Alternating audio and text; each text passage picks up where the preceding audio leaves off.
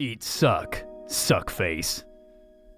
That's not maybe not the kindest way to say hello and to be fair to hard luck Hank, that's not the way he would say hello. That's what he would say before he whips out his Untankian pistol and and blasts a hole through an entire city while trying to destroy a robot. And if that sounds like something you want to know more about, well, you're in luck, baby bear. You picked the right pointless podcast. Hello there, boys, girls, in betweeners, aliens of any and all race. Great to have you here. Screw the galaxy. Basket, basket full of crap. Prince of suck. Suck my cosmos. Stank delicious. Robot farts. Dumber than dead. Now you might think I'm thanking people uh, who back me at patreon.com slash pointlesspod or I'm shouting out random Twitch viewers. But no, everything I just said, from Screw the Galaxy to uh, Dumber Than Dead, and yes, that includes Suck My Cosmos and Stank Delicious. These are all books uh, by my guest today, author Steven Campbell. Uh, he has a series called Hard Luck Hank. Uh, he's published uh, seven books. Dumber Than Dead was just released on Kindle. Uh, I think the paperback is coming out sometime soonish. It might also be out now, and there's a new audiobook on the way. Uh, if you've ever read, listened to, or, or, or cared about a book, you're going to enjoy this podcast because Steven is an open one. He talks about his journey uh, from IT cubicle programmer life into self published self sustaining author and, and dog lover. That's what he is today. And he's going to tell you all about it. Uh, you're going to deep dive through the mind of a writer, uh, hear the way uh, Steven uh, thinks and feels about his characters and the worlds he builds, uh, learn a little bit about the business of taking those words off the screen or the page and putting them into an auditory form. Uh, it's all there. And uh, he also has a Patreon that you can support, but I'm going to take this intro and put it on me. That's really terrible hey, Steven, I-, I liked your book. Can you come on the podcast so I can I can use you to leverage my Patreon? That's so bad. But isn't that isn't that kind of how podcasting works? Can you be my, my guest so Sherry will throw some berries my way or I could space a square and have a promo code? That's really terrible. I hope Steven doesn't mind. I do like his books. Hard Luck Hank, I finished the first one. I'm already starting the second one. You're going to like it, but you're also going to like patreon.com slash pointlesspod. You can head on over there and support this operation. Why not? Patreon.com slash pointlesspod. $5, $10 tier. If you're like, fuck that, I got maybe a dollar to give you a month, I'll take it. I ain't too proud. Throw it this way. I'd be delighted to have a dollar. You kidding me? Let's do this, baby bear. Get on over there and get exclusive access to the Office Hours podcast, which is a podcast to do three times a week with Alex Correa. There is a video component to it. There's another RSS feed you can subscribe to. You can get exclusive access to our Discord where we chit and chat and hang out. We even have a Brawl Stars team now because I'm addicted to that game. And as soon as I'm done recording this intro, I'm going to go right back to it. But that's not what this is about. This is about you, maybe your support of this thing. Hey, what's up? Thanks for that. And three, my amazing guest author Steven Campbell. I hope you enjoy it. I had a great time chatting with him, and I, I thoroughly enjoyed the world that he built and the way Hard Luck Hank, this amazing mutant that swan dives off of a building just to save a couple blocks of a walk. I love the world and the inhabitants of it, and I love what he does with him, and, and you might like it as well. So take a listen, and if you love it, well, then go support him. Buy the book, grab the audio version. It's author Steven Campbell talking about Hard Luck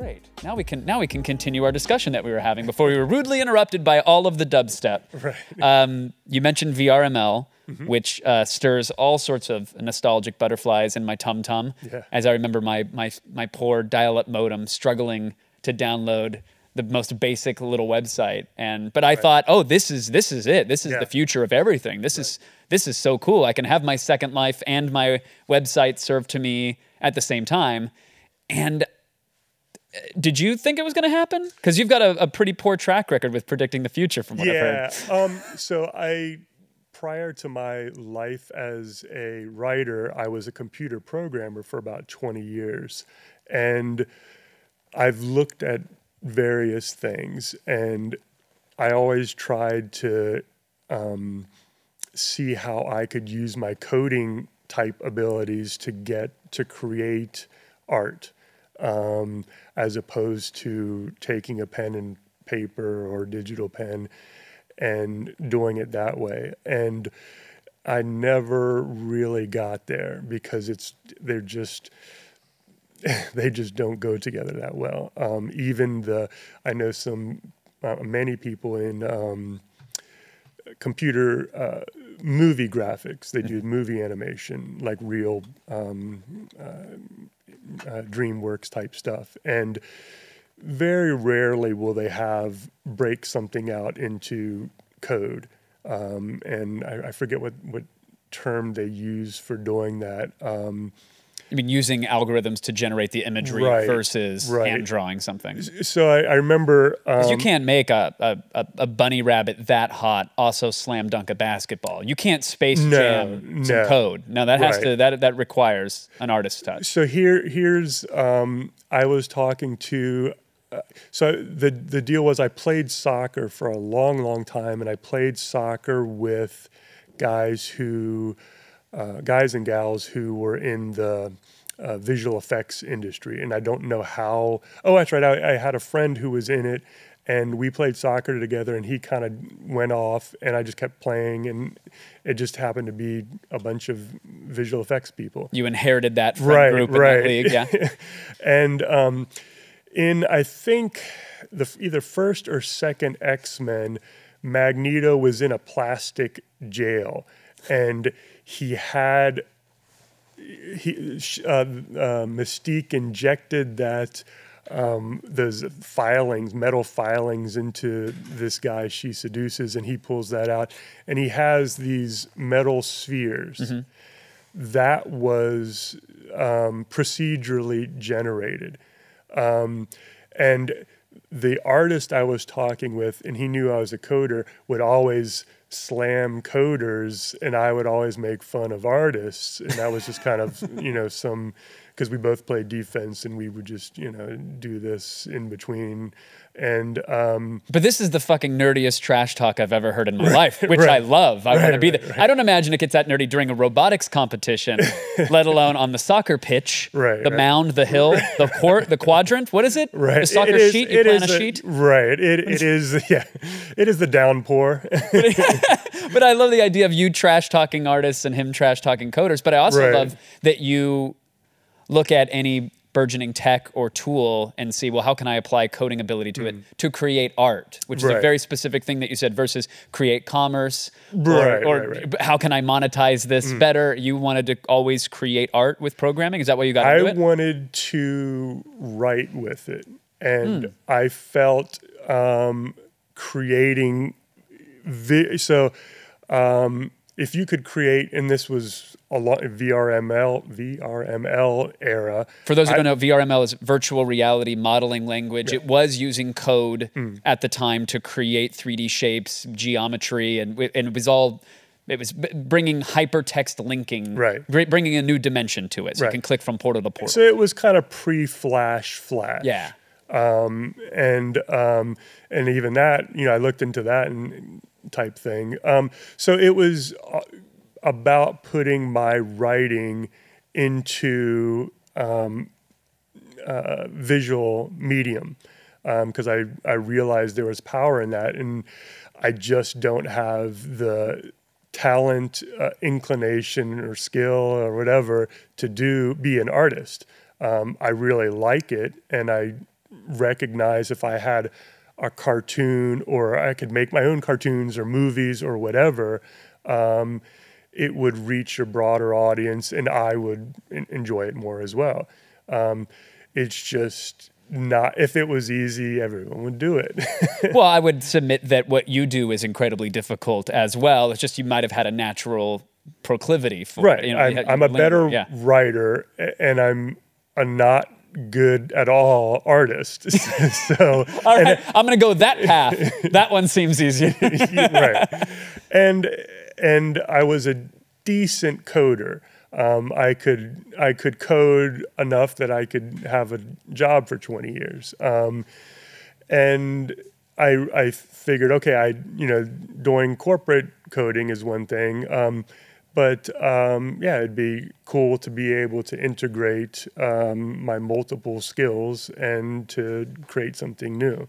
So was so a part of that. It sounds like it was. Uh, I can speak the matrix to mm-hmm. an extent. I'm going to scream ones and zeros mm-hmm. and hope that uh, a tool or a machine can add a new dimension to this to bring it to life in a way that's not just "Hello World" text on a screen. Right. Okay. Yeah, yeah, yeah. Uh, that's it exactly. Um, I was just playing around with character animator. That's an Adobe product, yeah. and um, it has the so-called the ability to put a wireframe around existing pictures or your webcam, and it map can map your uh, face, and therefore you can animate it.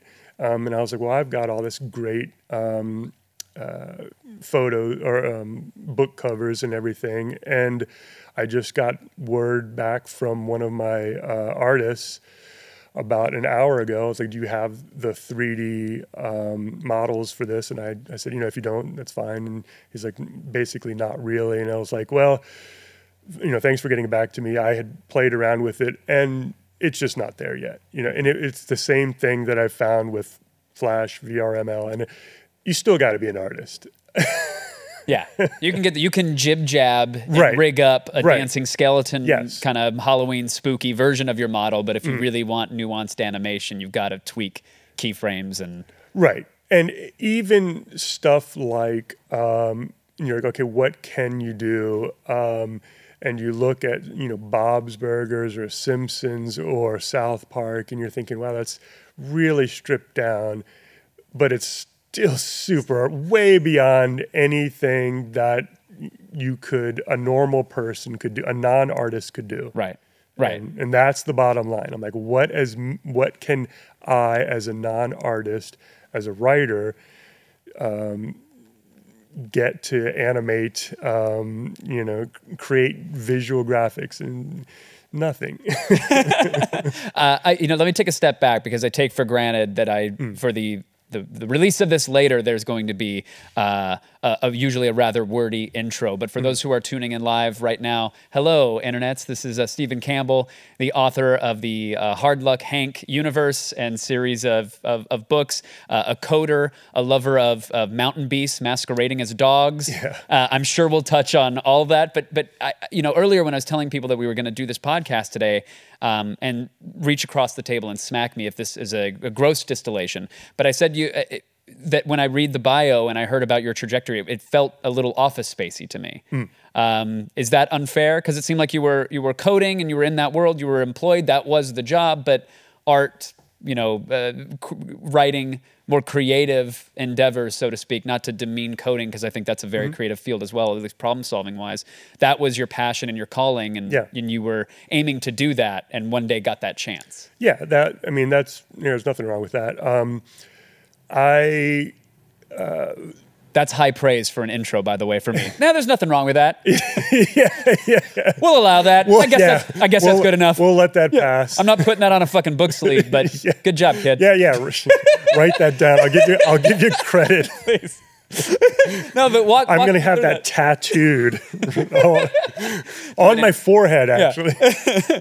no, but but but uh, please unpack that for me because you you said you, you spent 20 years as a yeah. coder. That's that is not an insignificant amount of time. Yeah. But I know that uh, at least from reading your bio and chatting with you, that creative writing was always uh, something that you wanted to do. Yeah. Uh, so how did you trip and fall into coding and make that a living for a while? Well, I'm old. Um, so I moved out here in, to California in 1994, and um, I looked around at the other struggling artists. You know, the other people who want to write or they want to direct movies or they want to be an actor or they want to be a musician or they want to be a model. Um, or they want to be an agent. There's a lot of wannabes out here. And um, so, you know, just hanging out and meeting these people, I was like, there are some ridiculously talented people here, just insanely talented people. Um, and so I saw, you know, people, the standard is you kind of work as a bartender or a waiter or waitress or odd jobs. And I was like, you know, I would end up killing someone working service, you know, service industry. Yeah. And But that is true. That is the that is the cliche of oh me oh I'm I'm an actor. I'm a Yeah. am a serious I'm a theater actor mm-hmm. actually. Would you like to hear the specials? Yeah. That is Right. that is the common occurrence. So Right. you saw that and said not for me. Well, I said not only that, but the competition is so outrageously high that a lot of luck is involved. You know, people poo poo that and say, no, Luck is just hard work meeting preparation. right. You know, like, if you're, you know, s- talented enough and skilled enough and da da da. Um, and we can, we'll get go back to standard deviations a bit later. Um, and I was just like, okay, I've got to compete with all these people, and I'd meet guys who were, you know, like, you know, I'm writing, and I, but I've been doing this for ten years. I've been bartending for ten years, and I'm like, wow, this is this is tough. You know, this is your life. You know, do you take, you know, the I'm going to take the gamble of 10 years turning this around. Um, and maybe it puts a big, bigger fire under you to be getting kicked in the head every day. so you're like, I'm, I'm really going to write. Um, but I said, okay, have a career, you know, find a career. And at the time, computers were really taken off and no one could code.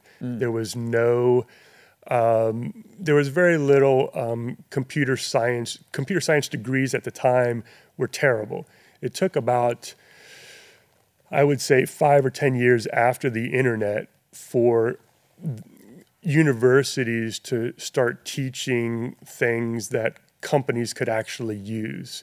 It was like how to build a compiler. It's like you're never going to do that ever in your life. Right. Um, or take, taking a coding class and it's today we're going to learn how to crimp cat fives. And like, well, I guess that's a useful skill for my next LAN party, but Yeah. I need to know how to speak to machines and have machines speak to people. yeah, right. So, for whatever reason, I had a natural affinity for that, and I found it enjoyable. Uh, Did you know that prior to moving out? You were no. So you just you landed 94. It was your internal voice, not parents on the end of a a, Yeah. a telephone saying you need to get a day job. Yeah, you no, you felt me. that internally. Yeah. And it was a coin flip. How did you I was um, I was working. Um, uh, I think my first job was data entry, and then you know at night shift, and then I transitioned to permanent, and just you know it was light, um, basically a clerk, you know, and like um, there's a line that says all um, the best coders are lazy people.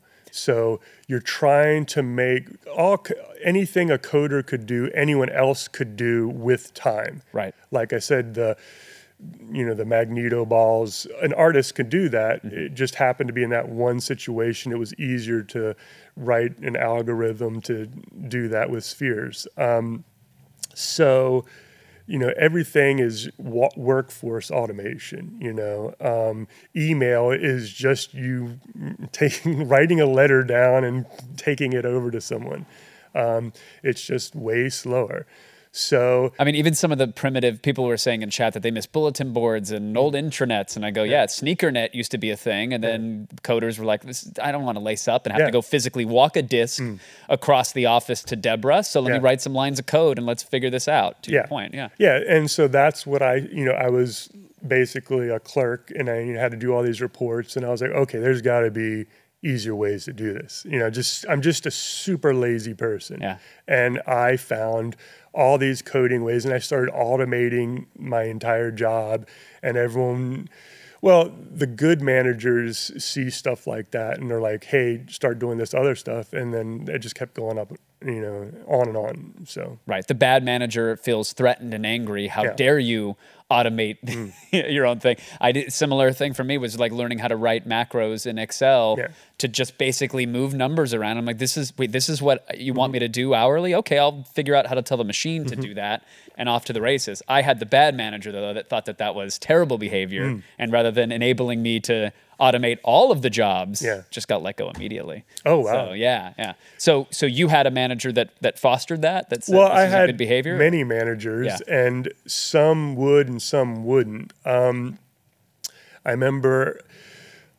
So you learn more from your bad managers than you do from your good, in that you learn what not to do. Mm-hmm. Um, and this comes from everything you learn from getting kicked in the head by a horse. You, hey, don't don't poke a head horse in the eye. That doesn't Also, who work. promoted that horse to manager? Yeah, really underqualified. Your basketball team really got killed. Man. But yeah, you're right. The, the, the failures often present the, the the the most impactful lessons. Yeah. You know. So, I mean, I had a manager who, um, one of my peers was like a former Bank of America vice president. And so I was like a peer within, I was like 22 or 23, you know, and we were doing this really complex, um, data analysis and no one could no one could get at the data you know that was the the deal and so i was better at getting at the data he was good at analyzing it and um, he that manager wanted to be the the doorkeeper.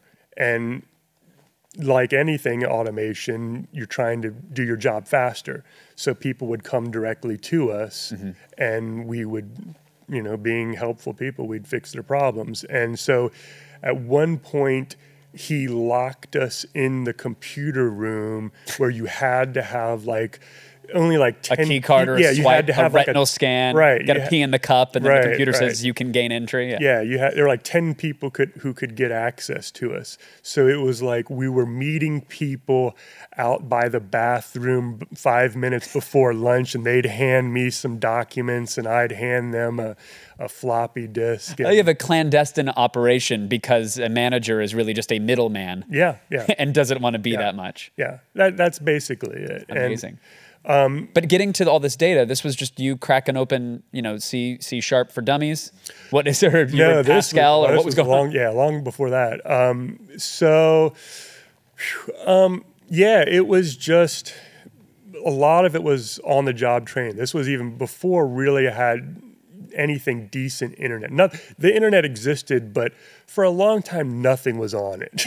you know, there was just nothing out there. There was a smiley emoticon dictionary. There was lots of animated GIFs Yeah. and wave files that started and just kept going, Uh, and you couldn't shut them off because there was applets. You know? Yeah, not a lot has changed now that you Right. mention it. not a ton. Has, I remember distinctly. Oh, there's there's there's 13 second QuickTime.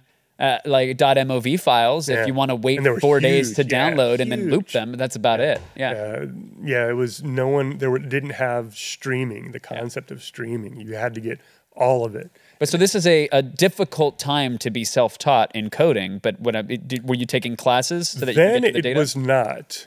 Um, then they were lo- they were dying for people to know how to do this stuff because they re- you know they some people were recognizing hey you're getting things done. Get more of that done. Don't get in his way.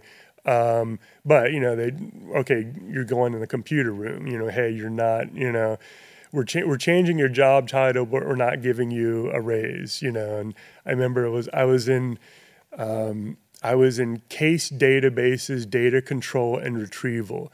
That was my, that was like Ooh, my. I need a my, cigarette. That was so sexy. That was that was my job title, and I was the only one in it. Um, you know, I was like that was in in lieu of a raise. you know, Yeah. Here's Uh, a cooler business card. Look at that. yeah.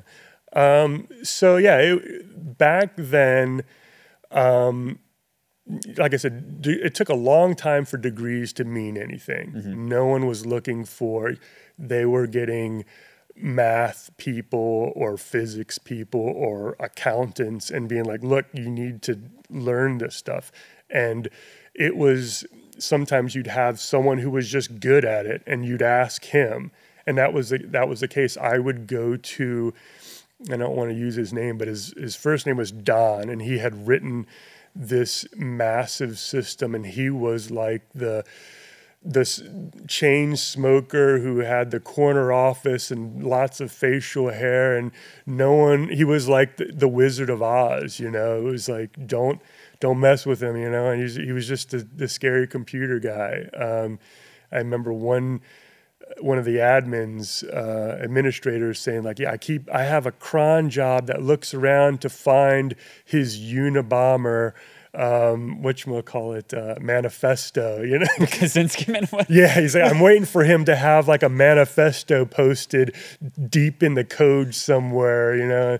He's he was checking the hex to make sure that once it's posted, he just is sick for work that day. So yeah, so ba- back then, um, if you could do it, they would put up with anything. Right. So you could be super eccentric. Um, and all those people were super eccentric, you know. Um, but and, would you you would approach Don, the Don, Yeah, if yeah, you will, you would yeah. approach him with an issue, and yeah, and so I, I don't know how I just I you know I, I guess I came at it from a different angle, and I would point out things. I was like, you know, did you bring him a tribute? Did you show up in plate mail? Like, what do you, you have to hedge your bets I against was the like, Don. I, I was like, you know, excuse me, great sir, but I, you know, I, I found, think I found an error in this, and and you know, at first I think he was dismissive, and en- enough times I was right that I would end up finding uh, bugs or stuff that he was like, okay, this guy knows what he's doing, and he's not ratting me out or anything, you know. Um, and you're there to learn, not Yeah. to not to get a leg up on him or right to get around right. him. Yeah, brownie points or something. yeah. Um,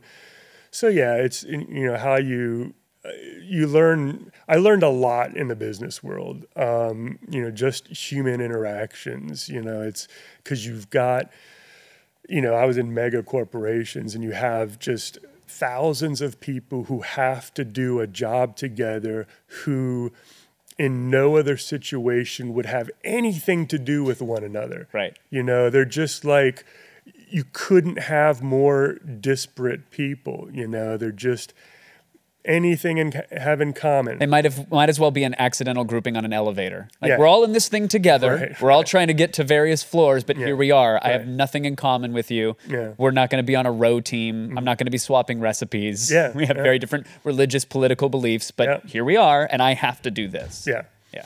Yeah. So it's you learn a lot and again you learn about what makes a bad office or a good office and everything and um, you know I've been in some offices where it felt like everyone was they were just stunning people just gorgeous people there was like so many hot women so many great looking guys and I realized that's a terrible place to be because again, you know everyone was hook, hooking up.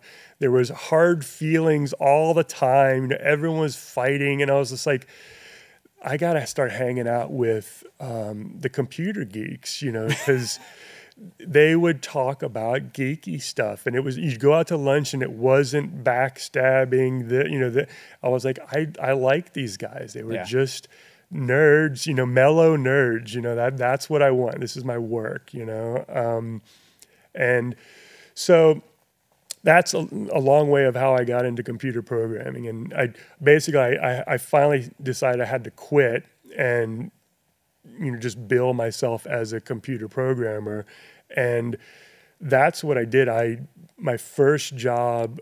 I basically lied about my previous job. I was like, yeah, I was coding all over the place, you know, and, and yeah, I was doing codish type stuff, but it, it was more kind of database analysis and everything. Um, and I learned on the job, you know, how to code. And you you just couldn't get away with that now. You know, there's no way. Um, but back then it was like the people interviewing me were non-coders because they didn't have coders. You know, so you could come in and you'd be what like, was the what was the entrance exam that they could give you if they don't Right. speak the language? right yeah exactly I, I can just say anything i was like you know i would show them you know my i had a laptop and, sh- and that was early bringing a laptop to an interview showing them my code Oh, wow. they have no idea JezzBall, what is that? Is that that came with it? Okay. solitaire wow oh, okay. And you can click and drag. Interesting. Wow. Interesting. Okay. And what's this about reticulating splines? Fascinating. Okay, you're hired.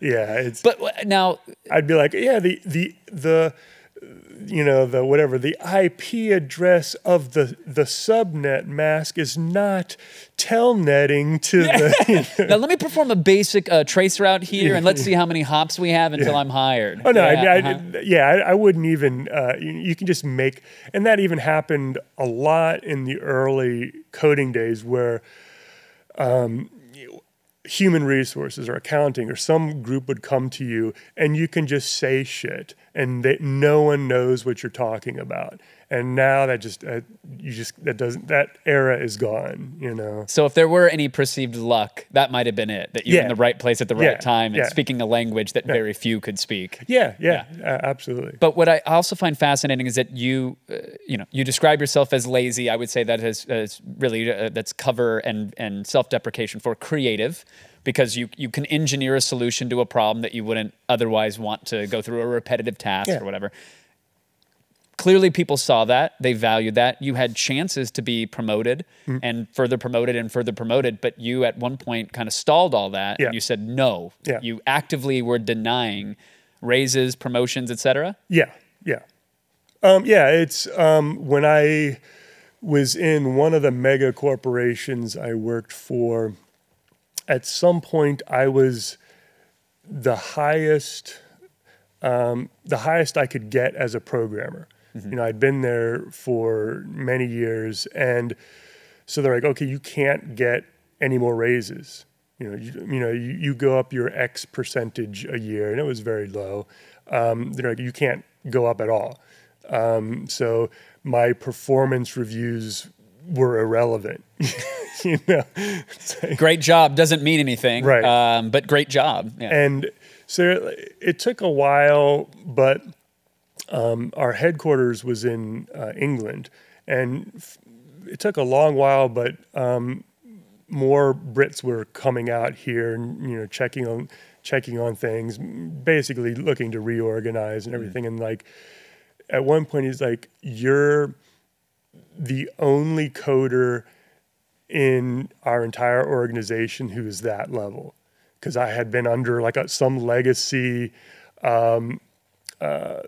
Um, pay grade when they bought our other company and never got around to and they're like yeah you're the only whatever i don't even you got grandfathered in Yeah. because of some like, pre-existing org chart. Yeah, You know, right. the Borg swallowed you up. yeah yeah and so they're like okay and yeah like basically that's it they they kept going okay we want you to to manage this and i was like no thank you So is that what it was? Essentially, was you're you're topped out as a programmer. If you want more, and we want to give you more, Mm-hmm. but if you want it, now you've got to manage. Well, it even happened in the company that was bought out. So they kept offering me because they assume that's what people want. They want you to, you know, like, hey, you're great at this. Why don't you manage a, a bunch of people like that? And I'm like, no, because I don't want to. And you know, I would put in my hours. I, I would get the job done. I won't. I won't say I put in my hours. I would get the job done. Minutes, hours, milliseconds, whatever. You completed the task. I would put in my my my hours a month, and yeah, no one complained about. So you were told you were content. You Yeah. you liked the gig. The pay was good enough. The job title, the stress, the responsibility, maybe the lack thereof. And- those were right. for you. right, and because I always wanted to write, and I would still I was still writing this entire time, and I didn't want to go whole, all the way into this is my life, this is my dream, this is my career forever, because I still wanted to, and I still en- enjoyed writing. Um, and I'd, I'd seen, you know, my peers and my friends, they had gone on to manage, and it just takes a lot of time. You start, you have to be everyone's, uh, you know, babysitter, and for better or worse, and um, you know, I, ju- I could still be the coder. I was at some point the the Don in the corner. You know, I had become. I was Now uh, you have the hairless cats and the facial hair and the wizard staff and the and the manifestos. Yeah. All People must quiver when they unlock your door and answer the riddles. Yeah, and it was like that. Um, not not so terrible, but um, and you, know, like they the the last job they tried to offer me, um, And I was talking to my father about this. He was kind of the same way. He liked engineering, he liked being an engineer.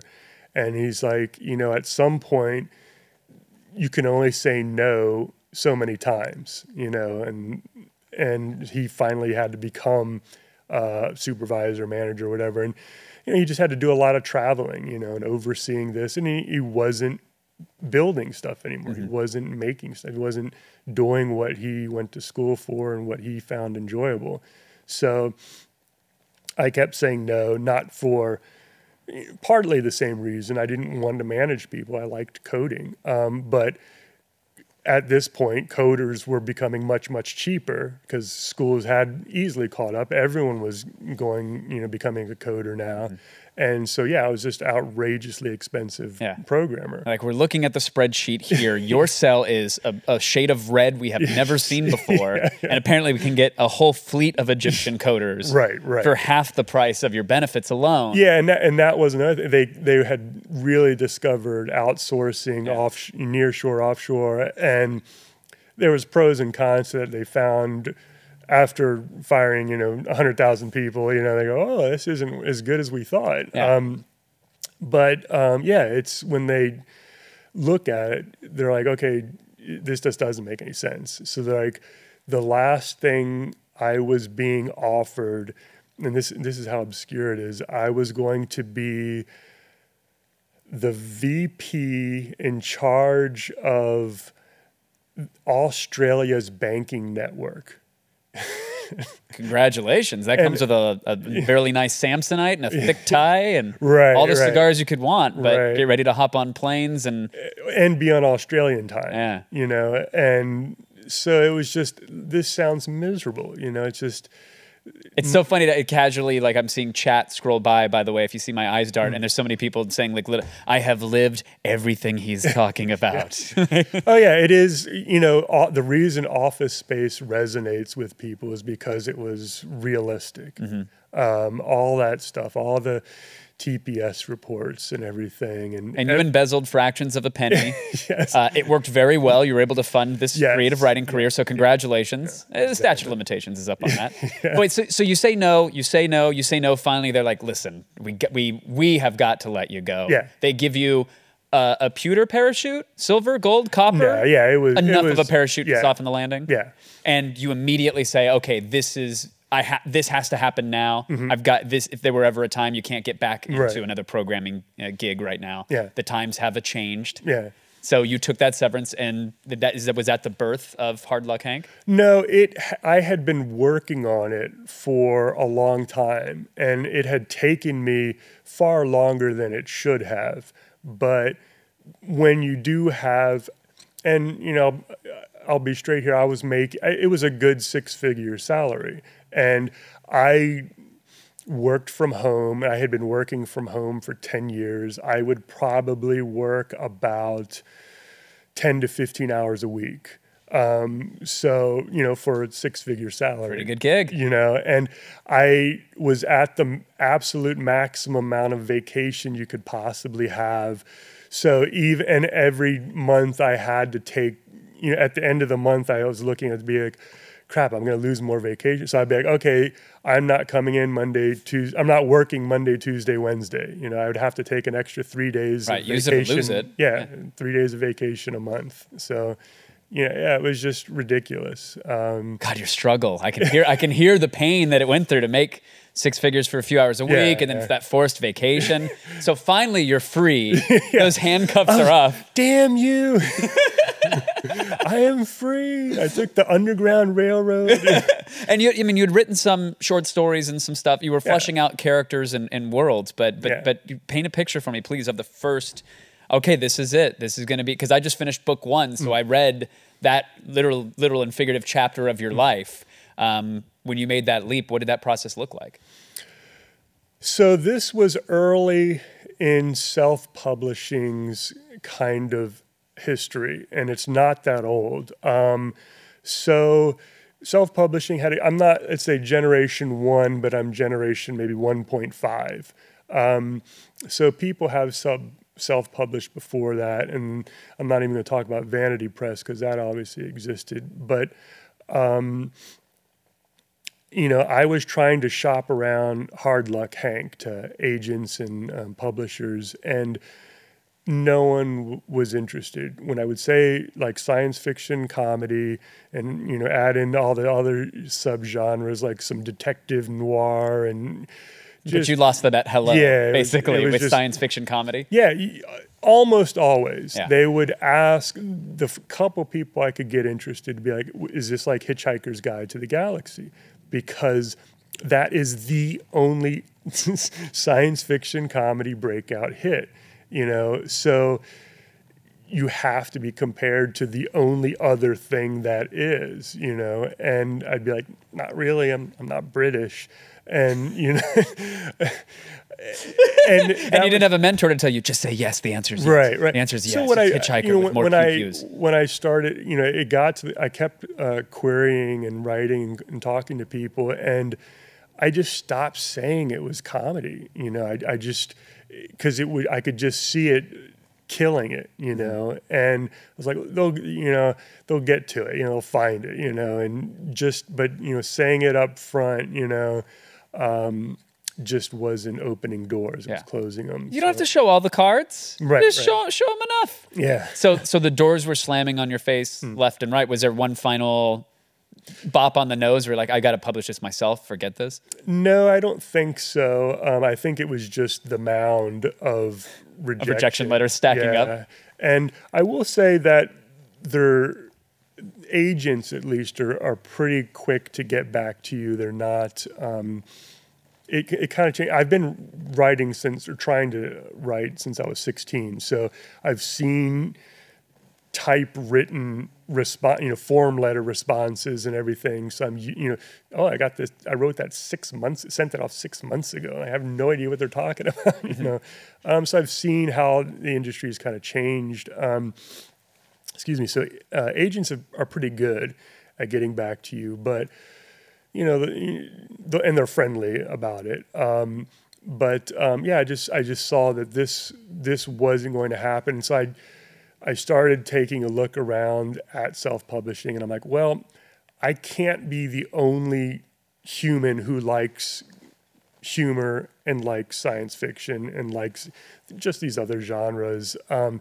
you know, I'm not. I, maybe I'm weird, but I'm not that weird. There's at least three other Dons in an Right. office somewhere with the facial hair and the same appreciation Right, for right. for sci-fi comedy. Yeah, so I mean, I I came up with the idea. I was thinking about this uh, today. Um, when the internet really exploded, the first thing is really porn. You know, porn kind of drives everything. And I've heard you can get that online. I've I, heard it. yeah. I, they tell me. I mean, and you know, uh, growing up pre-internet, you know, I could not dream that there are as many fetishes as there are. I'm like, how are even people seeing sexualized clowns that also have snakes and ride motorcycles? well, that is where you and I differ, my friend. I'm like stilettos into Twinkies. Take my credit card. Well, take mom's because I'm not Right, old enough to have one. But so but what that point is the point is there's a market for anything sure, and this isn't just writing uh, this is visual artists this is comedians this is movies um, music. So you're what let's say you know you're a comedian and if you're doing slice of life type stuff like Seinfeld there's a massive market for that. If you're doing racy cutting edge making people uncomfortable it gets significantly smaller. Um, but that doesn't mean there's not a market but the overhead and apparatus that a Seinfeld can uh, use can pay for, you know, uh, you know, can, can be paid for by that huge audience. So if you have a small, you know, if you're doing ukulele rap, um, I guarantee you people will be into it if you're good. But you can't have Warner Brothers putting up billboards for you're you. not opening up for BTS anytime soon. Right. You maybe have a SoundCloud and hopefully a few a few right. fans that will will pitch in. And- and go but you can still pursue that yeah. thing that you love, that Right. very specific niche. Right. Exactly. So, you know, if they've got peanut butter fetishes on spiders, you know, or, or peanut butter on spiders fetishes, there's room for your writing or your paintings or your singing. Um, it might not be so when you know modify your dream. You know, if your dream is to be rich and famous, go into banking or go into you know something that's not that you know Right.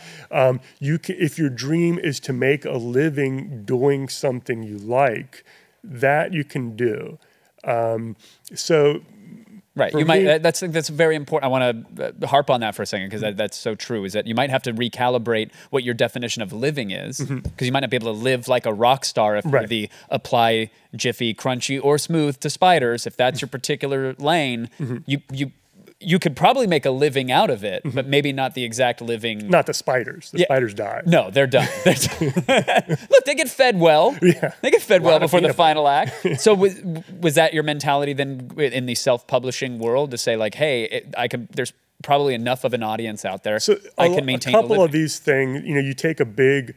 I, I, I pride myself at least being somewhat self-aware.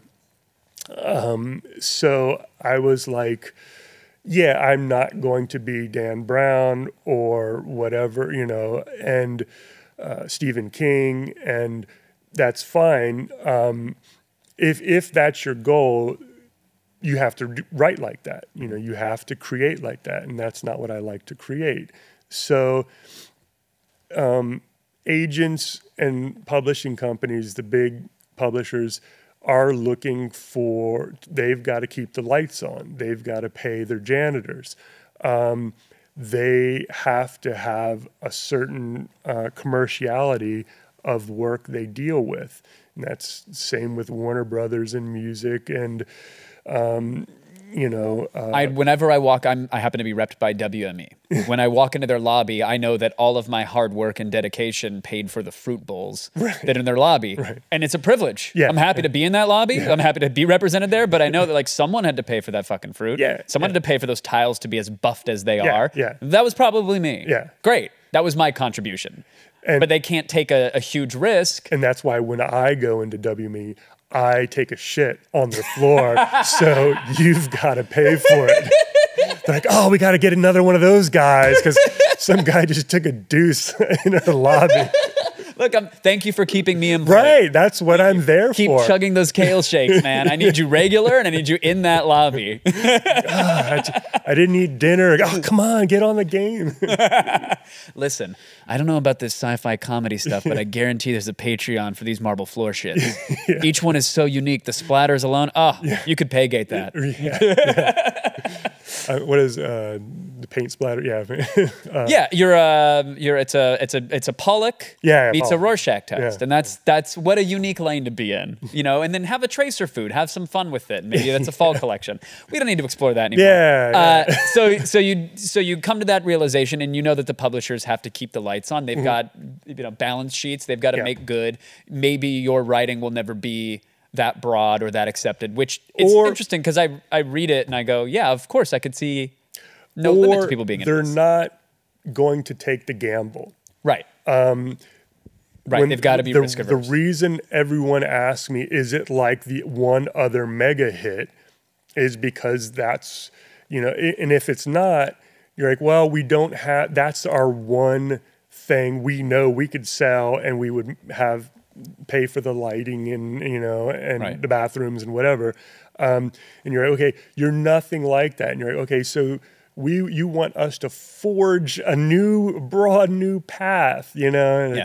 We have these buckets, we have these algorithms, Yeah. and we know that that's going to do. Can you do sports and food? Right, Those are right, hot right, right, now. Can you get that in there? No, yeah. you want to write what you love. Right. And um, so it's it's that and it was a lot of you know talking with people trying to get into writing seeing how um, the industry works and just understanding that, you know, and it's not, you know, I don't hold anything against anyone. you know, they they've got their thing to do, um, and you know. Uh, I, I tried writing more commercial things before, but really it's you know you ha- it's and I love deep um, uh, profound works you know I, I enjoy the hell out of them I don't enjoy writing them um, and it comes across when you don't enjoy you know, a book's a massive thing. Um, so much of your subconscious is coming out in it. And if you're miserable doing it uh, unless you're just high for you know eight months and then you're Go dead on. at ninth month. you know? Go on. yeah. And No, but unless you're, you can't. spider covered you know, with peanut butter everywhere. Oh yeah, publish it. Let's do it. Let's do it. No, I get what you're saying. You can't hide from that. It's, Yeah, every turn of the page, you're going to realize out, the author is descending into their own personal hell. Right. But let's talk about the fantasy world that you have created because it is such a fun page turner, and uh, what a what a canvas to give yourself, especially with the mutations. I mean, I, I, I want because people are going to be listening to this, they might not have a clue Yeah. uh, what Hank is about and what the whole universe is about. But you gave yourself such a uh, like a such a rich cavi- uh, canvas. There's no limit to what you can choose to paint in this world. Like, no, I mean, when you have a character, when your main character would rather save a few minutes. Uh, by swan diving off the top of a building versus walking a few blocks, Yeah. and that's totally okay, and Yeah. it's justified within the world. All bets are off. Yeah. So let's see. I, I came at this from a bunch of angles. You brought up a lot of things. Um, That's my tactic of interviewing, by the way, is I will throw spaghetti at the wall and hopefully you can pick out a meatball. Mm-hmm. Yeah, That's yeah. that's what I do. Maybe let's do this. Hard luck Hank. What is it? it's three words of the English language. Um, so I got um, Hard Luck Hank was uh, originally from a, sh- a, a, a series of short stories I wrote for a fishing magazine, probably in the 1980s. I had submitted it um, back when magazines existed. And of those, there were so many that they had some about fishing. And Boy, they, they were hey hey readers, submit us your short stories about fishing, No, or it- just submit it- us anything. Yeah, yeah. I mean, the, like, I mean, I so I was a teenager at the time, and I know I, I'd finally understood that things are written, um, and that it, it takes a while to understand that. You know, you think actors come up with all their own, Right. You know, speeches. You know, like no, there's there's something called screenwriters, and, and Yeah, they're tele- called meat puppets. Someone is pulling their string and putting words in their mouth.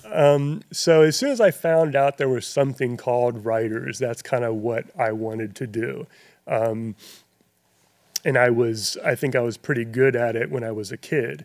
Um, so that's when, you know, how I found out about it. But anyway, I, I um, would fish. And when I say fish, I would have uh, fishing wire and would drop it into the creek two feet away from me.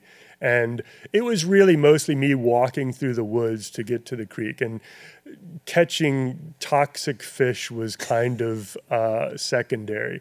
So I came up with the uh, this idea. I was like, I'll, I'll query um, this magazine about uh, bad things that happened to this fisherman named Hank, and I came up with Hard Luck Hank.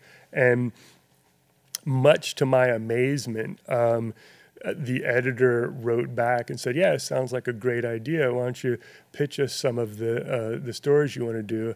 And that was like the first, you know, I I, let's say I was 14 or 15 at that. So he had no idea how, who I am, who, Sure. uh, how old I am. And I But wrote, the gate, the giant wrought iron Right. gates just was like, swung oh, open, and you're yeah, basking in the light of. Bass Pro magazine. Yeah, And yeah. they're saying, "Come on in." yeah, I was like, oh wow, this is gonna be. I'm gonna be like some sports writer, you know. And so I But Hank, at this point in time, was not an intergalactic space nothing. mutant No, who's no. lived for 100 That's years and can take bullets to the face. Got it. Yeah. Okay. So um, I had uh, so I submitted it and they didn't respond, and they must have said, "Well, this kid's twelve or something." this is, he wrote it in crayon. Yeah. You know, what the hell? It's a cool sketch of his family next to a house. I mean, great stick figures, but I don't know how this. my idea probably of fishing was not what they had in mind, which was like you know thousand dollar, you know rods and reels, and I was like, what, what's what's a thousand dollars? I've ne- I've never seen. Okay, let's make up more bullshit. That's when you got into sci-fi. Right, was like, oh yeah, that's- if we're gonna talk fantasy, let's. how about be on a space station? So you had the name that Yeah. obviously stuck with you. Yeah, that was in the back of my head, and um, I felt that um, uh, in terms of sci-fi, flying around had been done. Um, I didn't feel I could add stuff to ships. You know, like you know, Star Trek and You got the holodeck, Wars, and you got you know. phasers that you can set to stun Yeah, or just fuck. Was that a setting on it? peanut butter spider. I'm Exactly. gonna keep Dial going it- back dial to it that. right to full jiffy. So I, I wanted it to be not that. My first, I wanted this, uh, the first book to be, and I didn't think there was going to be any other books. I just wanted to do a book, and I wanted it to happen completely on a space station. Um, no flying around, no nothing. Um, and because you know anyone who lives anywhere um, knows that there's some corner that in your town, your city, your whatever that you've never seen that still surprises you and you you just don't have to go to another galaxy for cool shit to happen. Um, you know, like I I live in a really small city now, and then like when I go bike riding around, you're like, what the hell is that? I mean, where did this come from? You know, like I've been here 15 years and I haven't seen this. You know, and just any any city has that, and that just it's really about the interactions of intelligent life. sure. you know, for us it's humans usually, but um, you know, Yeah, humans like to think humans are the only really intelligent species. But well, I mean, yeah. you know, in our cities, it's it's not like you're you're like, wow, this is a cool tree. This is an unbelievable. Tree. you start having big. Well, maybe it does happen to people. Having huge conversations. psilocybin plus Joshua Tree equals all bets are off. I get it. yeah, I get it. But but uh, okay, so that's interesting. So you knew look the the lane that is sci-fi. It, it, that's a it's a vein that's been mined. It's been tapped a little bit. I can't add much to spaceships, but I I know the. Uh, excitement and exploration that is around any corner in Yeah. any town USA. Yeah, And so you um, applied that to to Belvaille. So yeah, Am I pronouncing that right, by yeah, the way? yeah. Because that's the most I, I, like. I I was chatting with Jeremy about it, who's a super fan. He's Mm. on book five now. I think he's almost through it. I've only gotten through one, but I would come in and be like, "Yeah, uh, uh, Sandoval or what? The, what? What name is that? I don't know. What is it? Is Yeah. it Belvale or Be- Yeah. Belleville? And it's Gien or Jen or G- Gioni? G- Gio- how do you? I, I- so I, when people ask me that a lot, and I don't amazingly care. I mean, I just, and I I put a couple out. good. I was because the last thing I want to do is offend you by like by getting pronunciations I wrong. put it out in the book, the, the book series, a number of times where I'm like, okay, fifty thousand species are put brought together in this one empire, and really like the the United States, you know, and um, people butcher, you know, you, people can't even pronounce the same stuff because they don't have the you know physical capability of Right. doing it. Um, I can't throat sing. I'm sorry. I'm Right, going to right, say. right. I- Are they? Colmarians? Col- Colmarians. Colmarians. Okay, I was close. Um, So, um, I'm sorry. What was your question? Yeah. but well, I mean, the question was, I was going to ask if it if it if it provides offense if someone doesn't know how to pronounce a thing because that's one of the issues. But I guess even in the audiobook, they might have Yeah, not yeah, stayed they- true to the pronunciations that Yeah. you wanted. yeah. Um, and I, so the, yeah, the out was in the book that everyone pronounced. You, you they have a high uh, threshold for offense, you Right. know, and they're like, whatever, you know, close enough. you even know? even for customs too, which I like. They're like, listen, I, what you did totally offended me, but I get you might not know my species in. Right. and out and what we. Okay, so Right. just don't touch me like that. Don't do that. But I'll tolerate it. right. Um, but I feel I'm sorry. but Let's. I want to take a step back because if people are listening, they still might not know what Hard Luck Hank is today, what the universe is, what is happening. Uh, I've alluded to the fact that he can swan dive off of a Yeah. building and take bullets to his forehead and and and giggle. But Mm-hmm. but what would be the if you weren't busy shitting on the shiny floor that is the WME lobby? Yeah. What would be the pitch uh, to them and to the folks who are listening? So Hard Luck Hank is um, he he calls himself a gang negotiator. He is a mutant um, with the ability to. He's bulletproof. He heals rapidly, um, and he's incredibly heavy. Uh, in consequence, We're seeing him, the gorgeous artwork, by the way. Just where the folks are seeing it right Uh, yeah. now. They're seeing different covers of Hank. Yeah, so um, that is, uh, he lives on a criminal space station, um, a, a, a, a space station op, uh, populated by criminals, and uh, interfaces with them mostly. And that and hijinks ensue. There's usually um, some detective work that he does, and that's kind of a throwback to um, the noir uh, books that I like a lot, um, like Dashiell Hammett, and that. Um, and I, I kind of wanted to so I would use the detective through line to kind of hang everything else off of that I wanted to do in a kind of science fiction setting. So generally, science fiction is kind of considered. Um, you you start with a what if. Um, you know, what if the you know in the in the 70s they say what if there was something like called the internet you know and then you write something you know how that would proceed i didn't have any what if there was no what if that i was doing from a technological standpoint i wanted it to have basically a detective type story in uh, a gritty uh, noir uh, setting, but in science fiction. So, and but so it wasn't like, oh, what if you could suck my cosmos? That Right, wasn't right. the the question necessarily. no, no. Um, and there's a lot. So you know, I, I again, I admire hard science fiction where they go, okay.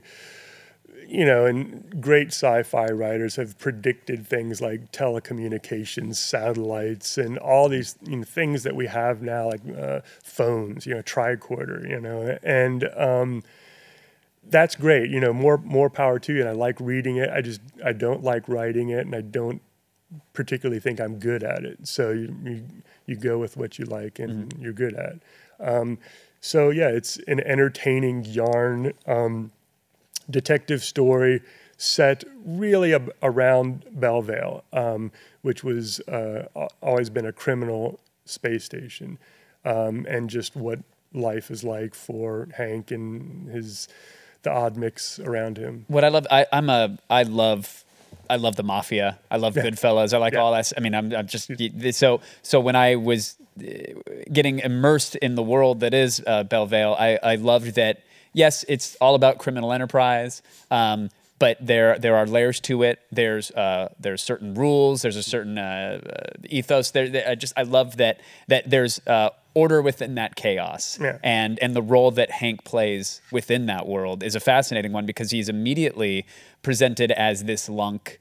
Yeah. Like right from the onset, I don't want to spoil too much, but it's like he because he can regenerate, Yeah. he can take immense pain and can brute force his way through most situations.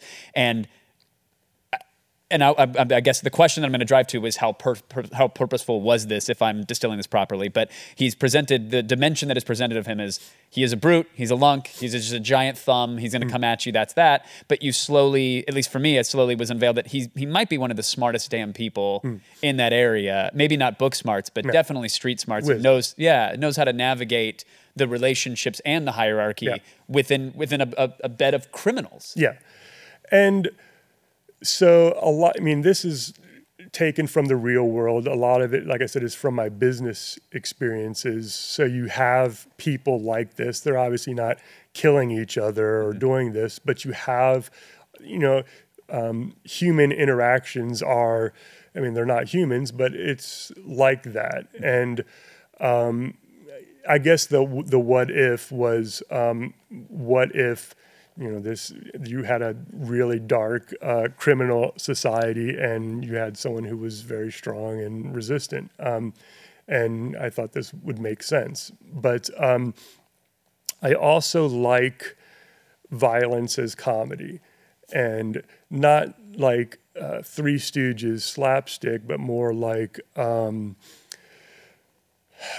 um, you know, Reservoir Dogs or something. And um, so, but you can only get shot once, and it, you know, you like, ah, if you make it funny, um, you're like, that's funny once, and now you've got um, six years to, to, get over that. Right. Um, so I'm like, how do you make, um, you know, without, like the Archer TV show, he's getting shot all over the place. Mm-hmm. So you have a bunch of realism in that. Um, if anyone, if if it's an if it's it's an FX series and very funny. The first couple seasons are, are great, just absolutely great. And um, but yeah, there's ridiculous violence, and you just have to go. Okay, the next episode. Yeah, I just saw him get every bone broken. The South Park Kenny effect. Right, right. Wait, right. he was not only uh, not only did his head snap off like a grape. I yeah. watched the rats feast on him, yeah. and yet here he is the next episode. Right, right. What is the sort of the, your literary version of that? What's the version of that within this world? Yeah, so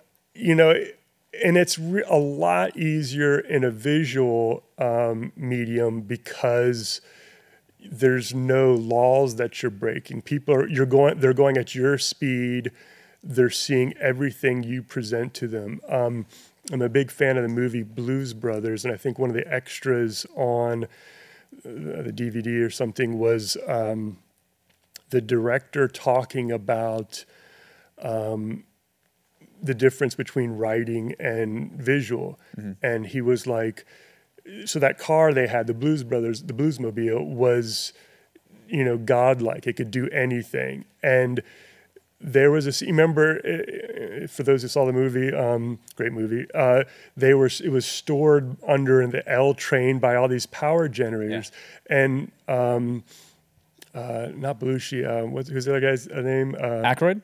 yeah, um, who wrote it who wrote the script wanted that to irradiate the car which is how it got these powers and and could do all these things. And they had filmed it, and he said, "You know, I just don't need it." And he cut it out, and he was arguing that no one's going to know how this happens. And he was like, "They don't care. They can see it happening. They see it happening. Therefore, it's happening. They right. don't have to question it." There's a 50 foot ant walking around the battlefield it's there. You don't go, you know, I think gravity would work differently on a creature. I mean, Neil deGrasse Tyson does because he right. wants to ruin everything. Oh, and, and I'm sure there's a subreddit somewhere dedicated to that ant right, or right. The, the, the, police car's powers where But they watched but, the movie. For, maybe, maybe there's a couple people in the audience who yeah. got pissed But off. on the whole, you're right. It, we just, it, it just is. Right. So be it.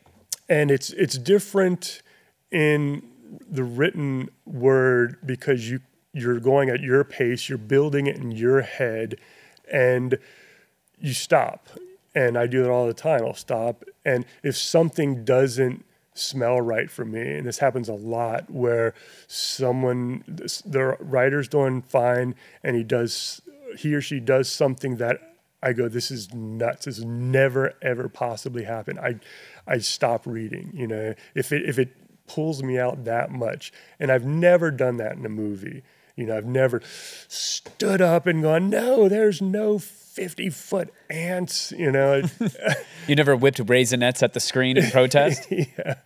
Um, was know, that so? But was that a litmus test, like a backstop you were building into each chapter? Was like even with this fantasy world, even with these mutants, even with this, uh, all that stuff.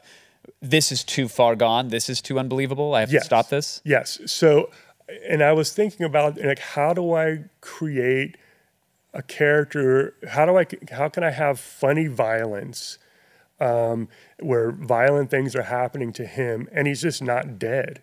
You know, where I don't, because violence also has to have consequences, or it's just pure fun. Right. You know, if it's just if it's Three Stooges, you know they're not getting hurt. You know, um, so I wanted, you know, kind of in between where there's still danger and still people die, um, and he still gets grievously injured, um, but he can recover from it. So I can still have these moments that I like, and and, and another thing was um, like we and this was going um, from like World War II. We gave out, let's say, I don't know, um, a bazillion of those gold stars and silver stars and whatever winglets of valor. Um, we give out almost nothing now. And I, I remember seeing this, this really hit me. I was reading reporting on this, and it was like we've given out in that four year war, you know, World War II, um, we gave out like a, a jillion trillion of these. And in Afghanistan and Iraq and this, we've given out two, you know, and you're like, it's because no one's running up to a machine gun nest with a grenade and a rusty bayonet, you know, dragging his friend. I don't know how he, how many arms he has, but he's doing all Right. this stuff. So Yeah, it's someone someone's in a shipping container somewhere else flying a, Right, a, a right. drone overhead, and it's like the, I guess the that office next door. yeah, we gave you the high score. I opened the door by accident. All these people were dying in some village somewhere. Oh, sorry. Uh, but congrats on unlocking the new achievement and the virtual trophy. It's not going to be one you can wear, but So, um, you know, that's one thing about science fiction. I was like, okay, um, if I'm making a science fiction world, presumably stuff would, and I and and you want to have space travel and all this stuff, but you know, and that's what always knocked me out about Star Wars and whatever, because we don't even now run up to machine gun nests anymore.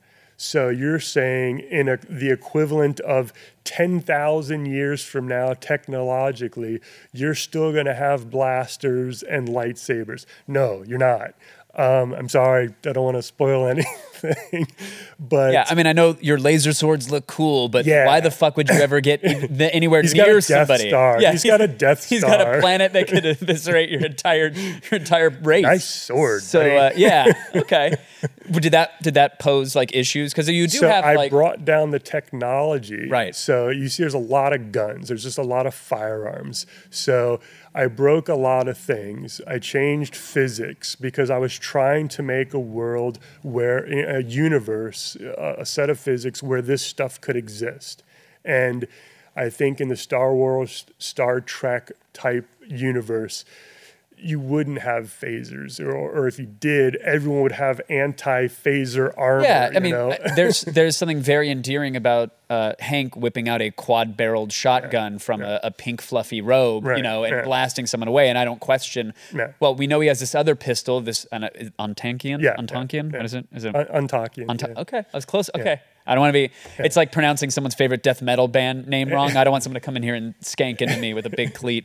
Um, you know, I know he has that weapon. I know that can eviscerate machines and it Yeah. can blow holes in buildings. Cool, but I don't question twice why he has this rather antiquated piece of technology on him that is a shotgun. I just love him even more for it because Mm-hmm. Yeah. I get it.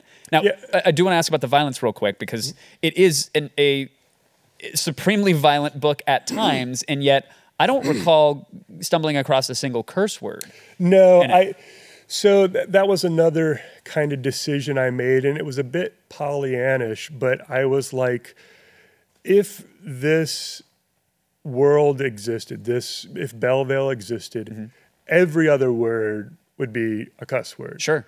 Um, there's no The lowest of low criminal Yeah, elements yeah, and scum yeah. and violence around That's every the turn. They would just talk. curse. Yeah. It's the way kids talk now. Um, gosh darn it. Um, so Oh, you've seen that dang nab Twitch? You've seen what they're doing where they're playing their gosh darn video games? I'm I'm I'm muted on games all the time. I was I was complaining to one game. I was like, a three day mute. Yeah, I don't even remember what I said. You know, Well, you shouldn't go dropping those words in a Roblox server. That game's for kids. You gotta you gotta know when to reach right? when to reach for racial epithets. Learning to speak, you know, learning your A to Z. So it was a conscious choice. Then you knew that in this world, well, all the grime and, and leaky pipes and Yeah. technology, and everything, that- okay, these these bad So guys are going to say bad it words. would either be uh, saturated or not at all. Mm-hmm.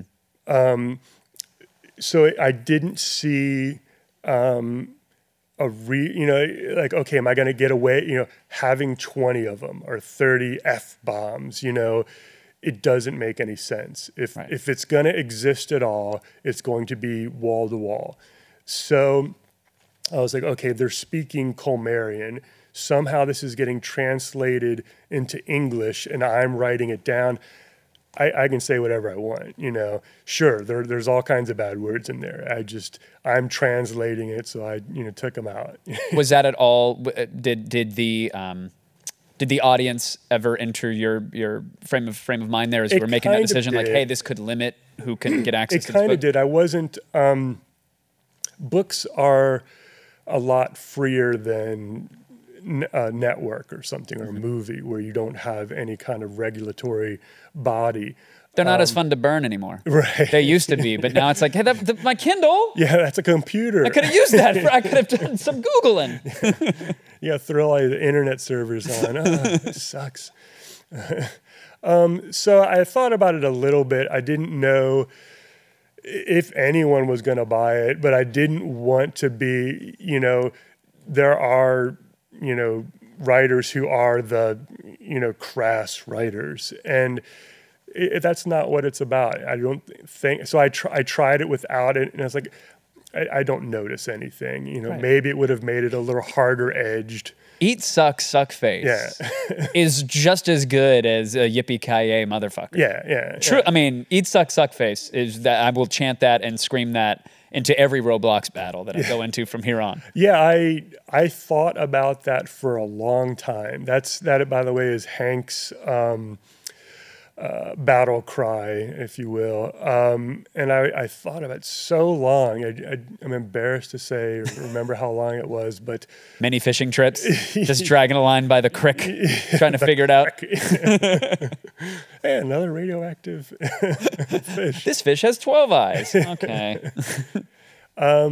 so yeah, I, I thought about a long time, and so yeah, I did think about. I did consciously make that decision to not have potty words, and because it was just, you know, did, did it add anything?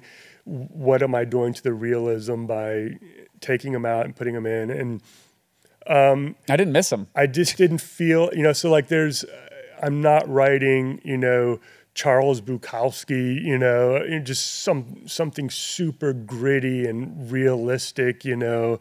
Um, it's not that. It's it's supposed to be pretty light, pretty fluffy, entertaining stuff. And um, so, okay, it, it's certainly conceivable that you know middle grade people could read it, but not if anyone knows it's wall to wall profanity. Right. You know. Well, that's what I liked about it. Is that again, I didn't miss it as the reader, and despite the violence, it is. It, I mean, it's very clearly comedic in Yeah, tone uh, and and cleverly described. I was like, oh, this is great. This is a book I can share with my niece and my Yeah. nephew. That, that, that I don't have to be afraid of. The, it, the- although the content can be graphic, Mm. it's not presented in an uh, unnecessarily adult way. So yeah, the, I I thought long and hard about sexuality and my own sexuality and, and about um, profanity, and for sexuality, I was like, um, and this drives me crazy in movies.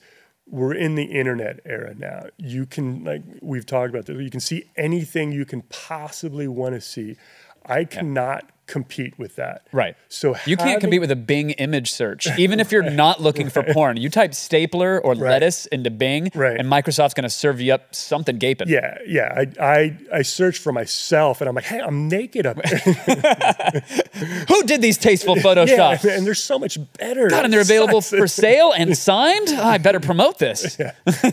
Um. so like i see it and there's you know you got your b story in any kind of like action movie now. You've got your b story romantic interest.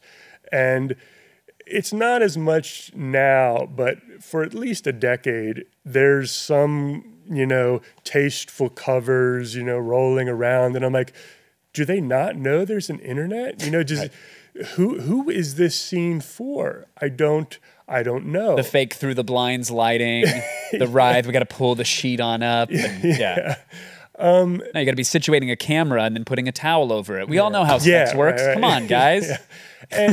so maybe in 40s 50s 60s 70s that that wasn't there was you know this is uh, as close as we can get to a stag film without getting sitting in sticky seats um, but um, those days are long gone so why put in stuff that I'm just going to suck at, you know, and no one is probably going to get off on. So like, am I going to do some like hardcore scenes and and try and do better than triple X porn that you get, you know, you can see for free Right. on the internet? It's Yeah, like, don't get your story banned from Tumblr. There's no need I for that. I can't I can't compete with that. And do I have just tasteful scenes? You know, so then it wasn't until people were like, you know, I hope Hank, you know, gets a girlfriend. And I, I got tired of hearing that. So I, you know, finally had uh, at least a couple like hinting scenes, you know, uh, in in later books. Mm-hmm. Um,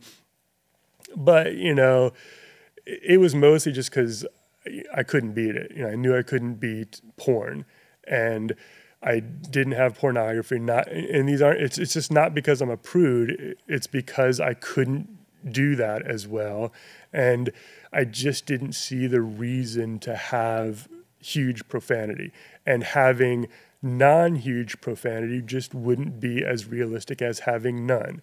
Um, so that was the choice. I think those are. I mean, but I think you arrived to the right. Not my my It was the only unsolicited two pennies throwing them into the fountain here is that was the right choice though. It was because I, I didn't miss any of it. I wasn't I wasn't longing for it, and I didn't need a sultry YA appropriate scene in the middle of anything to enjoy it. So Right. I mean, so I mean, and I did. I remember reading uh, sword and sorcery books in the day, and they had a lot of sex scenes, and I did read that, and I was like, wow, you know, eyes, brain popping, but that was before the internet, Right. You know, now I don't know what We were still do. banging on CRT televisions trying to figure out if that scrambled porn at 1 a.m. is that an elbow or an asshole? I don't know. no, this was and I still that. don't know. Oh, this was pre. Yeah, yeah. When I was when I first started reading the, like uh, pulpy books, you know, it was we're we're adjusting the rabbit ears, you know. Right. So, yeah. So I, I, I can I take ten more minutes of your time? Is it right? Because Yeah. Jeremy's got a bunch of questions here, and I just want to open it up for if anybody has questions about Hard Luck Hank specifically, about being an independent author, uh, about Dawn, the bearded wizard, uh, who the oracle that you can consult for any coded questions. Fire them away, and Alex will ask them. Uh, Jeremy wrote down a, a bunch of them because he's a, a super fan, um, and and rightfully so. I cannot wait to dive into book two. But he wrote, "You just finished book 7 Now, without spoiling the entire series for everyone, uh, what can you say about it as like a teaser for Hank fans? Book seven.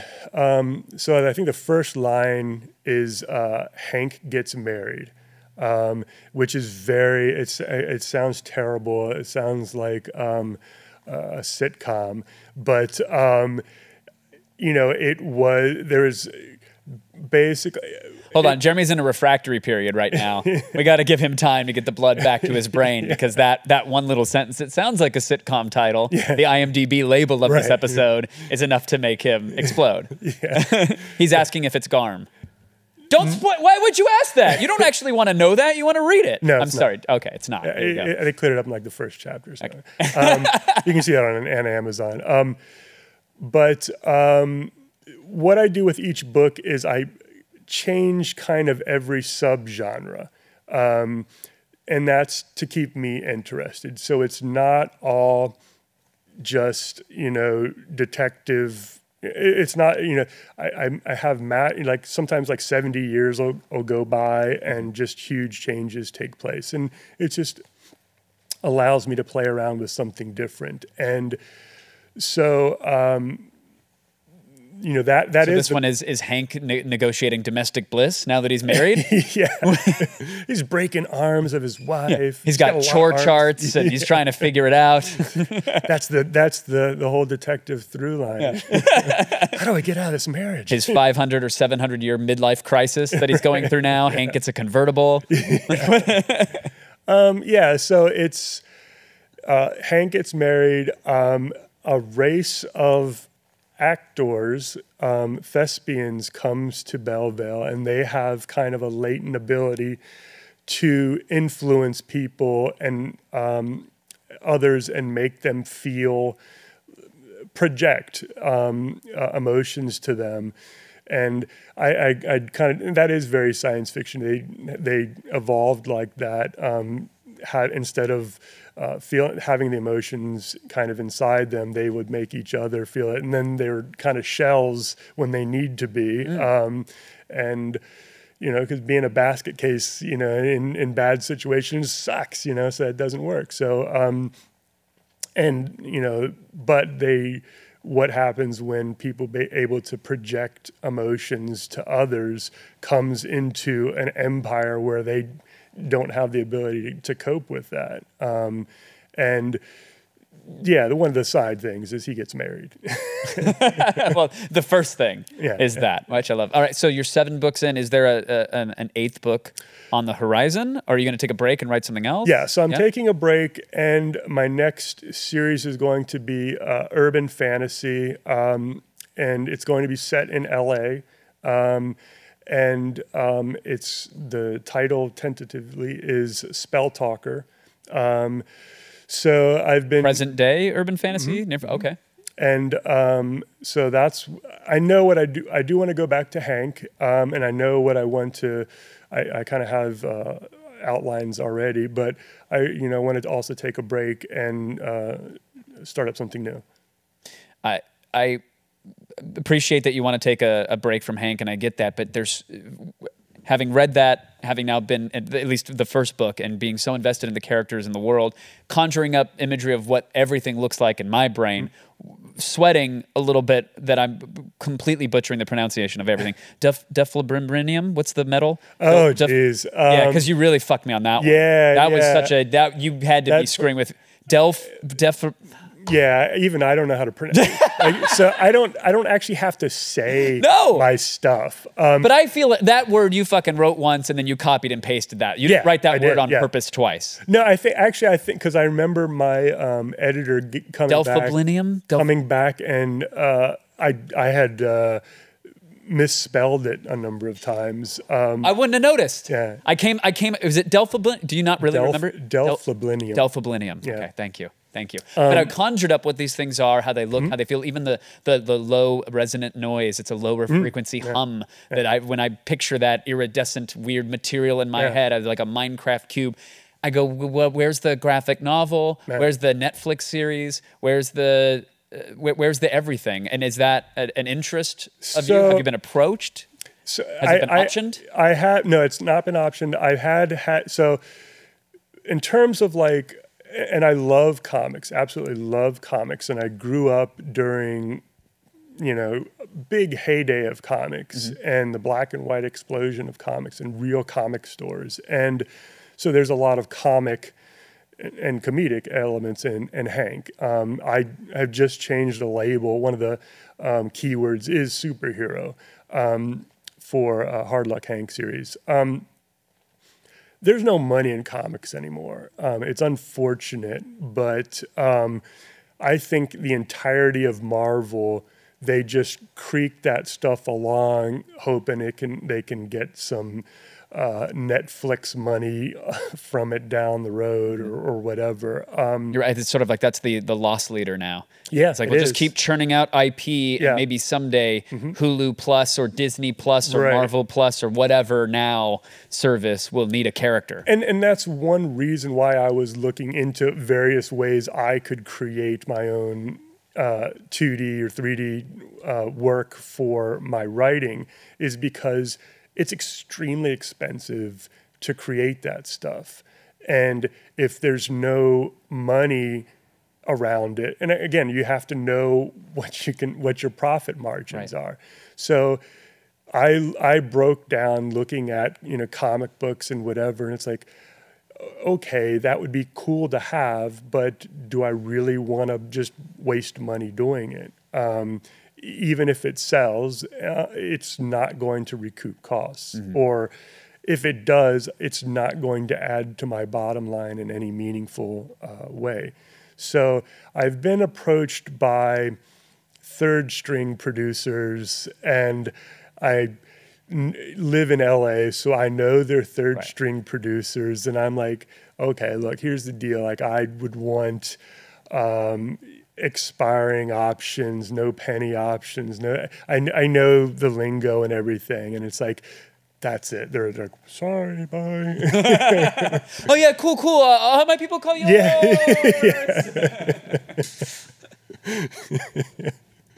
uh, but you're not opposed to the idea then of seeing it on a big screen or a slightly larger screen No, no, or any um, sort of screen. No, not at all. I and again, it's I don't.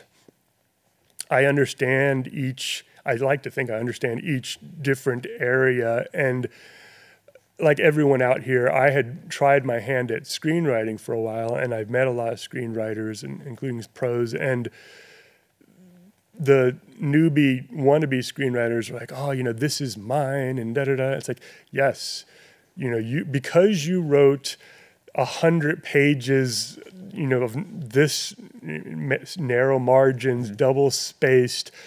Uh, that two hundred and fifty million dollars is yours. You know, Yeah. it's not. You sold it. It is n- nothing to do with you anymore.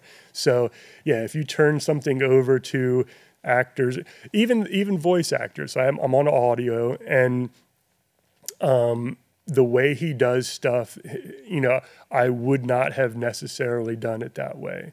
Um, but I'm also not hovering behind him going, you know, do it this way. Because This is for the audio version of the story. You're not in the booth with a, a pewter hammer cracking him upside the head, saying, "No, that read needs to be this way. This accent needs to be like this." No. Is that by by choice, Yeah. or is that just the lack of resources? Um, I mean, I could just be a dick and, you know, send everything back or make massive notes, but um, it's ridiculously hard to do that. Even I, so I go over it all, proofing it, and that's really exhausting Um, because you know you're, you're you're listening to it, going word by word as you're you know to see if he he messed up a word or you know um, that happens a lot in audio, and I've uh, learned a lot about doing audio. Um, you know, like not making words like duffleblinium. that was in the first book. I had no idea that. If you listen audio- closely, you can hear the voice actors storming out of the whisper room in protest. That's still in there. Yeah, it's called duffleblinium. Fuck. Yeah, the only curse words are actually in the audiobook, and it's the actors cursing you. right. Um, yeah, so you know that when you hand something off to another group of people, you, you're giving up some creative control to allow them to be free to express themselves. Um, if you want to hire a painter, you can hire any painter um, to you know, take a roller up and down. If you want to get the Sistine Chapel, you don't go, hey, I think you should be doing this. I think you should be doing. You let him do what he's got to do. Um, uh, even if it's based on a pre-existing book. I'm like, yeah, but you did you did put down the Yeah. tracks. You did Yeah. say the, the, here are the colors. But yeah, I, I appreciate that you're like, I'll give someone a little creative freedom Yeah, yeah, leeway it's- with their interpretation of my material. and it's a what you can do in a book. A book isn't a movie, and I, you can see it a lot where you go into a, a movie, and I, and I know right away this was adapted from a play. You know, you can see it. You know, change this dialogue because you are not projecting to uh, a theater crowd. You can, you know, people aren't that snappy. They don't, they don't do what you're doing there. Um, and you'll see it sometimes you'll see like a lot less common when you can tell it was taken from a book um, just things just don't work right. You know i can have a chapter where i just go off and do nothing and if you do that in a movie you, you kill the movie absolutely. No one people are like what the hell's going on? Why is he you know playing cards? You know what's this have to do with the plot? Right. it- it's just a different medium. So uh, saying you have to do everything exactly the same in a completely different medium just it doesn't make any sense. I have eaten into the 10 minutes that I asked you for for questions with my own question. I know Jeremy is out there and he's got six follow-ups for you, so I'm going to let him get to that. Alex was there. Do you want to do you want to pick one? Do we have time for one? Oh, that's hard. I know. I know. I Um, feel bad because I saw the, the Fido rules have been throwing some fire questions in chat. A couple other people have as well. Uh, yeah. What do you think? Well, I, I again, good I can, question. I can try and a- answer them quick if if Yeah, a uh, lot of these. A lot of Rapid these quick- fire. Let's do it. This is uh, a good one because Bridge Boy said, Steven, a, a, a genuine question. What is your favorite novel? Hmm. I don't have a favorite novel, I think, but uh, so off the top of my head, my, my favorite comic books are Cerebus uh, by Dave Sim, his Church and State, and High Society. Um, you can get them for super cheap online. are those three different properties, or is that all? I've never heard of that. Is that, all is Cerebus? about this thick of comics. Um, he was the first to put out like trade paperbacks okay. of graphic novels, um, and he was an independent comic uh, writer, Canadian. Oh, and Watchmen. Oh well, okay. Heard of that one. Yeah. Uh, uh, fi- I'm not a I'm not a comic man. I was never I wasn't raised on the ink. Uh, Fido Rules asks, uh, curious how he thinks of Alan Moore and his books versus movies.